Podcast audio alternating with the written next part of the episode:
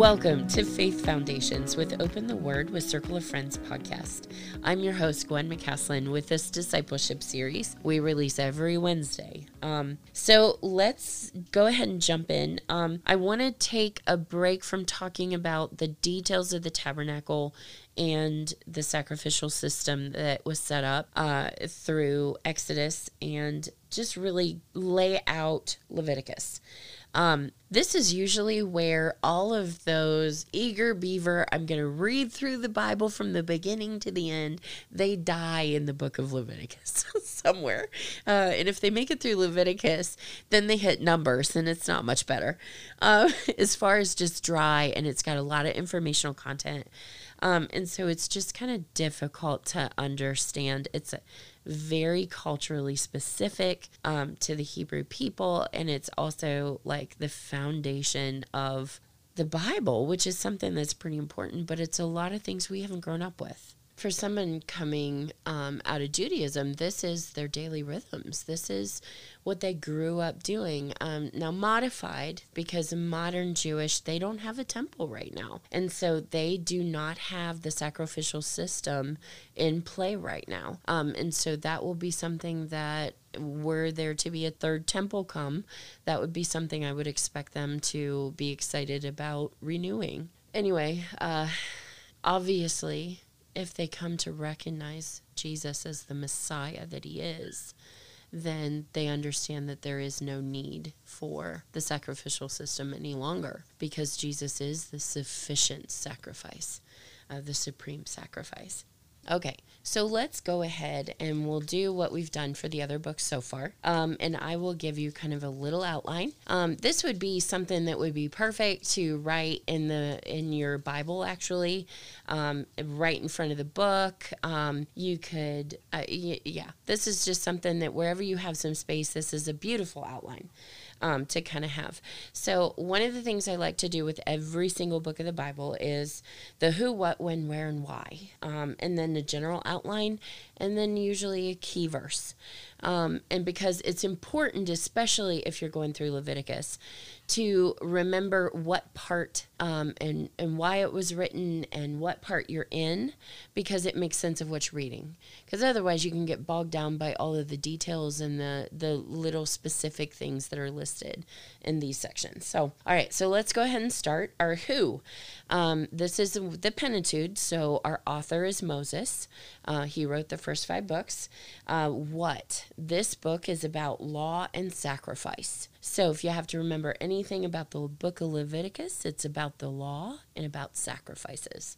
Um, where? It's the same as the other books have been so far. It's Sinai.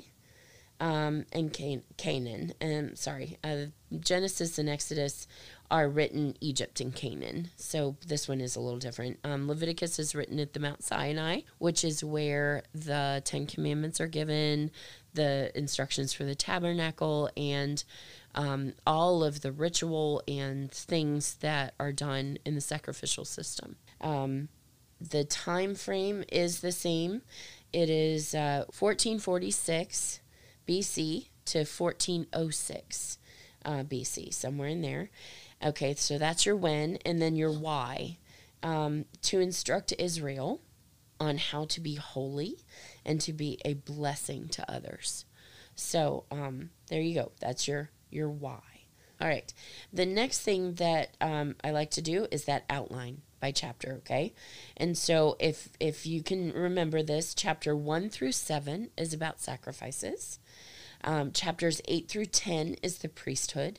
Um, chapters eleven through fifteen is talking about clean versus unclean. Um, and these, the clean versus unclean, it shows up in all kinds of gospel stories, um, events. So like the woman with the issue of blood, you're going to find out the details of what she was up against. Um, because when a woman bleeds, she's considered unclean. Um, and so they talk about a woman's cycle and all of that kind of stuff. Well, you're going to find that in chapters eleven through fifteen to help you understand exactly what Jesus restores to her um, and what she wouldn't have had for the last twelve years. Okay, and then uh, chapter sixteen is all about the Day of Atonement. Um, and in my next podcast, I'm going to go into all of the feasts and the days and, and the things so that you understand, one, how they foreshadow Christ, um, but two, the, the the purpose that they had within the Jewish um, sacrificial system and everything. Okay, and then chapter seventeen through twenty-seven are the laws for daily living. Um, and so you got to remember which piece you're in to help you understand what you're, what you're swimming through. In Leviticus a little bit. The key verse is Leviticus twenty, seven through eight, and it says, "Consecrate yourselves and be holy, because I am the Lord your God. Keep my decrees and follow them. I am the Lord, who makes you holy." Um, and so that very much is a very good summary of the book of Leviticus, because it's about that law and sacrifice. It's about how God makes us holy. Um, and so he set up a system that would keep it in place, um, that he was willing to accept until he sent his son to make that final, ultimate, and sufficient sacrifice. Um, one of my favorite words from Scripture is propitiation. Um, one, I remember learning it at like fourteen, fifteen, and it sounded so big and wordy and anything. Anyway, um, I love it because it literally means to appease God's wrath, to satisfy it. Like if it was a fire, you're quenching it, you're putting it out. Um, so it literally... Uh, means to s- like a substitute that literally satisfies God's wrath. And that's what Jesus is. He is our propitiation. He is the only thing that is the perfect sacrifice. And so that's why I say, if you get Jesus wrong, you get the whole thing wrong. You get eternity wrong. Um, because he is the way, the truth, and the life. Um, okay, so... That's kind of an overview of what you're dealing with in the book of Leviticus. Um, there, you know, if we're going to look down through a little bit more specific, um, you've got the offerings in the tabernacle, and we talked about those four.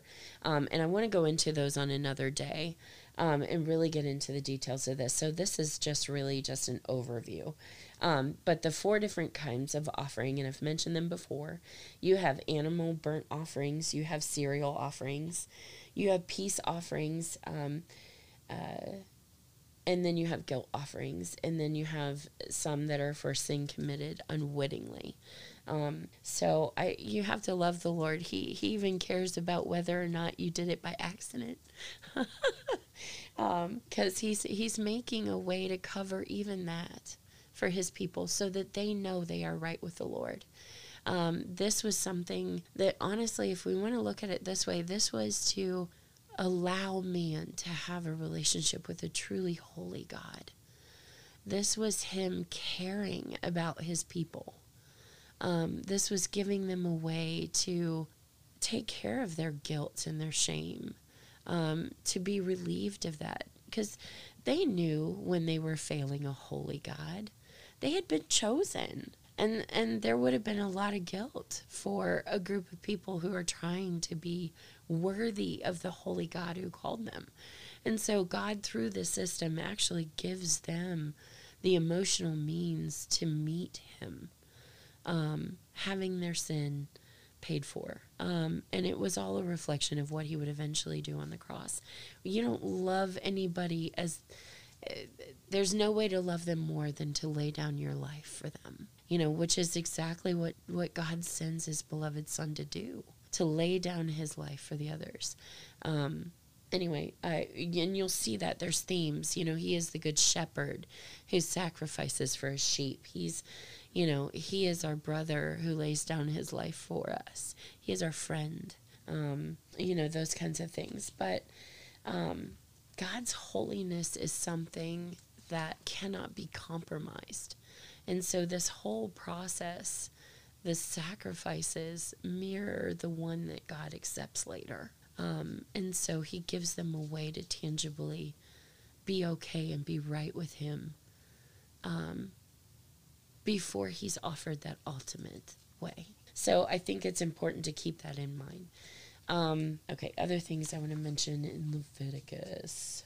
Um, I will tell you, if you're reading through this, you're going to see a whole lot of specific laws.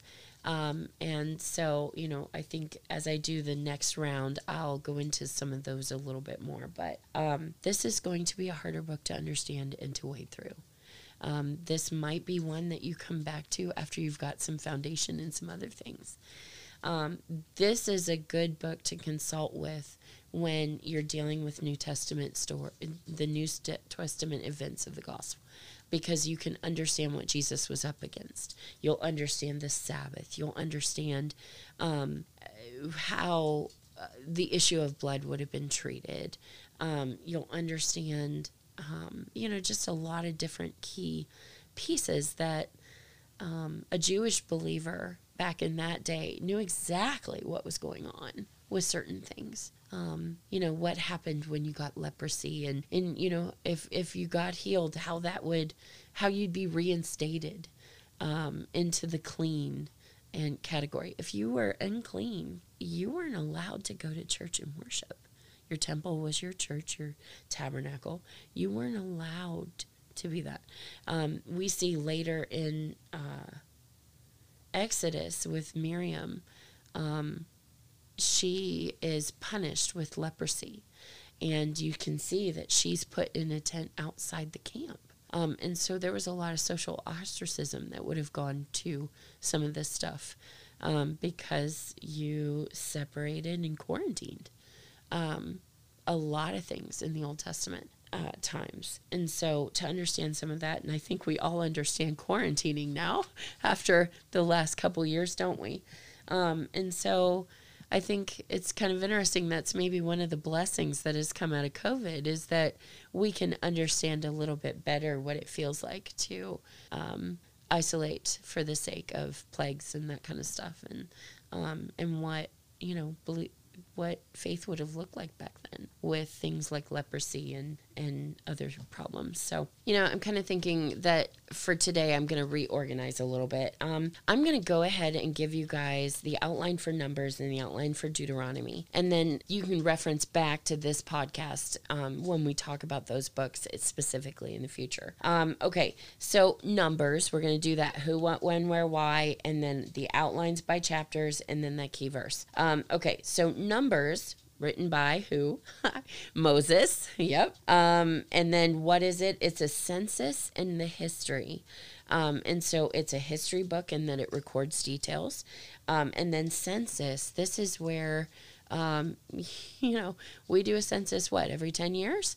Um, this is a lot like that. This is, you know, at the beginning of the Promised Land, or the journey into the wilderness, and then years later um, as they're journeying out, ready to go into the Promised Land. Um, and so it does it by uh, by tribe, actually, um, of the twelve tribes. And so you see whether some numbers go up and some numbers have drastically reduced. Um, and so you'll see kind of that as you go. But where does this happen? This is at the borders of Canaan. Now, if you remember Canaan, this is Abraham Um, this is Abraham territory. A lot of the stories of Abraham is he dwells in the land of Canaan. Um, and so that is the Promised Land. But the interesting thing is Abraham dwells in that land as a foreigner, not as a resident owner of that land. Um, and so very different than what the Israelites are about to do um, in this one. Okay, so when the dates are the same, so it's that fourteen forty-six B C to fourteen oh six B C. Um, now, that gets important like later when we get to the New Testament, placing things in history, that kind of stuff. Um, but the awesome thing about this is that we have scripture that was written in a real place at a real time. Um, and these aren't stories that are made up. These are events. These are moments in time that happened, that have been recorded. Um, and the thing that I want you guys to remember more than anything else is that the first five books of the, of the Bible are written by a palace-educated man who is brilliant. Um, according to like the researchers who study this kind of stuff, there is the logic and how these are structured, how the law is written out, how um, these are put together was not done by an untrained person. These were done by somebody who had to have been trained in Egypt's royal education system. And so, like, literally king training. And so he would have received, as the daughter of a princess, he would have received the royal uh, education, probably right alongside Pharaoh um, and Pharaoh's sons. Um, and so, you know, to remember that these books are very well done. These are educationally elite in how they are put together. Um, I think that's incredibly important when you're reading through these, to understand that accuracy would have been of utmost importance. Um, and so to make sure that there was nothing untrue going into these would have been something would have been something incredibly important and paid attention to. Okay, so we're on to our why. So we've done who, what, when, where, and now we're at why. Uh, a reminder of what happens when God's people rebel against God. Um, and so you're going to kind of see the rebellions here. Um, the outline for Numbers starts with the census in chapters one through nine. Um, and we have Sinai to Canaan journey is chapters ten through twelve. Um, and so remember, Mount Sinai to Canaan, the promised land. Um, is eleven or sorry ten through twelve, and then chapter thirteen through nineteen is the spies and the rebellion. Um, and remember, they sent twelve spies into the land, and ten said no and two said go. Um, childhood rhyme. I think that might even be a song. Um, but in case, and because of that and what happens after that, there is a big rebellion, and God causes the earth to widen up and swallow people. Um, and then they are basically punished to wander for forty years until the last of that generation that did not believe God big enough to help them conquer the giants in the land, um, until that generation dies off. And then the last section is twenty through thirty-six, those chapters, and it's about Moab. Um, and so, okay, so the last thing we do for a book is we pick out a key verse that kind of summarizes the whole point of the book. Um, and so Numbers six, twenty-four through twenty-six. And it says, "The Lord bless you and keep you. The Lord make his face shine upon you and be gracious to you. The Lord turn his face towards you and give you peace." And you guys should be recognizing that, because that is sometimes used as a benediction um, to send people out of a church service. It's a blessing um, that's kind of that's sent. So, um, okay, so there, there you go. There's Numbers in a nutshell. Um, and so we do get more stories in this one, but there's a lot of history in this book. Okay, moving on, let's cover today yet, let's cover Deuteronomy, and then we've completed the outlines for the five books in the Pentateuch. Um, okay, so Deuteronomy, who, we have Moses as the author again, uh, and the what, these are sermons by Moses. Um, the where, these are in the plains of Moab, and you can feel kind of that these would have probably been written in consecutive order, um, and so this picks up the story in Moab, um, and kind of uh, explores that a little bit more.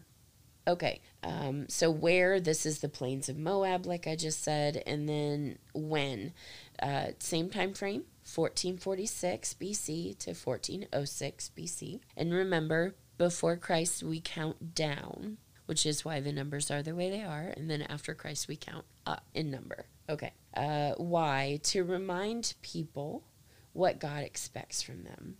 And that's the theme of the book of Deuteronomy. A lot of really awesome verses in Deuteronomy, by the way. Um, just good ones about um, keeping God's word in front of you and, and meditating on it day and night. Okay, so let's start with our outline for Deuteronomy. Um, chapters one through four is the first sermon, and it's a journey review. So isn't that interesting that where does Moses start with for them? He starts with their history. He starts with all of the ways that God has shown up and shown out in their lives and in their people's lives, their forefathers, the, the ones that came before them. Um, okay, and so we're on to, this is a big chunk of Deuteronomy, five through chapter twenty-eight. Um, so chapter five through twenty-eight. And this is sermon number two. And it's going through all of the laws. So he's reviewing everything that they got at Mount Sinai forty years earlier. He's reviewing it. Remember, there are times when um, God renews the vows with the people. Um, it's kind of like, you know, a marriage vow renewal service. Um, it's kind of the idea. Um, we, in the Christian faith, we would say we rededicated our lives to the Lord. Um, but it's, it's this moment where you sit down and you recalibrate. You look at where you've been with the Lord. You know, um, what your patterns have been with him. If you have backslidden, if you have lost your first love, if you have um, lost lost touch with the Word of God, um, if you have stopped talking to God, this would be the moment when you sit down and you own it and you decide what you're going to do about it and you fix it. Um, and so, you know, what Moses is doing here is he's reviewing those laws that, that he had given to their fathers, to that previous generation. Um, this is where, uh, you know, I, this last couple of months have had this big reminder that twenty years ago we had nine eleven. And, and I'll tell you, just sitting here going twenty years later, there, there are twenty-year-olds that have no idea what we're talking about. Um, you know, there are people that just can't grasp it. And it would be like me trying to remember or trying to understand what it would have felt like to have Pearl Harbor happen um, in Hawaii. You know, that that as you move out from an event and people are born, they don't know what happened all the time. They don't, um, they don't have that first-hand account of having walked through, having lived through it. Um, and so here we've got a whole nation that is under forty. They're under forty years old. They don't remember coming out of Egypt. They don't remember Egypt. They have only known the wilderness. They've only known God's provision, and they're really tired of manna. um, they are scared of this land because for forty years, um, their fathers were all punished, and, and they know that it's good because the grapes were huge. You know, there was all of this awesome stuff that was brought back from the land. So they've grown up hearing about all of that, um, but they have grown up wandering around the wilderness, watching God provide manna and occasionally some meat, um, pheasant or, you know, some kind of fowl. Um, so they did get meat every once in a while, and then water out of rocks and, you know, so on and so forth. So these poor people have been wilderness wanderers. And so, you know, for them to think this through and to realize that they needed, uh, they needed to be brought back to the basics. So what Moses does here is to introduce them back to the laws, um, to walk them through all of that. Now, the third sermon is in chapter twenty-nine and thirty, and it's reviewing that covenant, okay? Because what's happening in the book of Deuteronomy is basically it's a big vow renewal is what it is. It's it's a big book about um, renewing their covenant with the Lord. Um Okay, and then thirty-one through thirty-four is the close of the book, and it's the final farewells. And so this is the story of Moses and the end of his life. Um, and, you know, him being able to go up on a mountain and see into the promised land. But because of a moment that he did not handle it how God wanted him to, he lost The, the right to go into the promised land as a punishment. Um, and so, you know, he did all that wandering. He's an old man, and he goes up this mountain, and he sees into the promised land. Now, ultimately, he is now in the promised land, the ultimate one, because he is with Christ. Um, but can you just imagine? All of his life was built around walking his people into the promised land. Anyway, okay, so the last thing we're going to do with the book of Deuteronomy is to pick out a key verse. Um, and a very good candidate is Deuteronomy six, four through five. Um, and it says, "Hear, O Israel, the Lord our God, the Lord is one. Love the Lord your God with all your heart, with all your soul, and with all your strength." Um, and here's the thing. With some of these books, if you read through and you decide that there is a different verse that you'd like to summarize with, go ahead and pick your own verse. I mean, these are just suggestions. They don't have to be um, the be-all, end-all. Um, sometimes what you can even do is, you know, look for a verse that kind of summarizes uh, these sections, um, the outline, you know, of the outline or whatever. So um, it's just one of those things that if you're doing a book study, this is, you pick out your outline, you do the who, what, when, where, and why, and you pick out a key verse for the book. Um, and so this is pretty standard. Um, any kind of Uh, in-depth Bible study, book-based, is going to, especially one that exegetes through Scripture line by line, um, start to finish, uh, is going to focus on those kinds of things. So, okay. So I think that is all I have for today. Thanks for joining me today. I hope it's helpful. I hope you're enjoying, but please go ahead and send us an email. If you look down below in the show notes, you will see the email Uh, attached that tells you how you can contact me um, or Circle of Friends. Uh, we'd love to hear your feedback.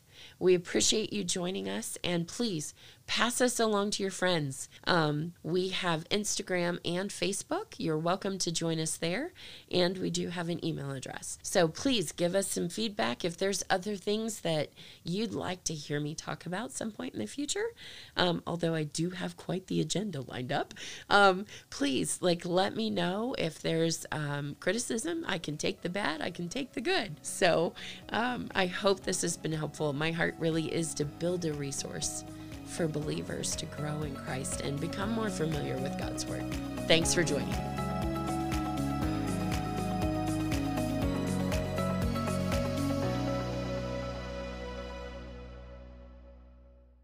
Thanks for listening today. Be sure to subscribe so you don't miss any episodes. We'd love to hear from you, so find us on Facebook and Instagram at Open the Word Podcast, or send us an email to open the word podcast at gmail dot com. Is it time for you to plan a day trip with your peeps? Come and stay a while at Shaya Market in Berlin. There is something for everyone, no matter what your taste or style may be. Visit the Village Gift Barn for your custom floral arrangements and timeless accessories for your home. Stroll upstairs to Shaya Style Boutique for your perfect outfit, everything from accessories to shoes. Be inspired at country gatherings with decor from Modern Farmhouse to transitional design.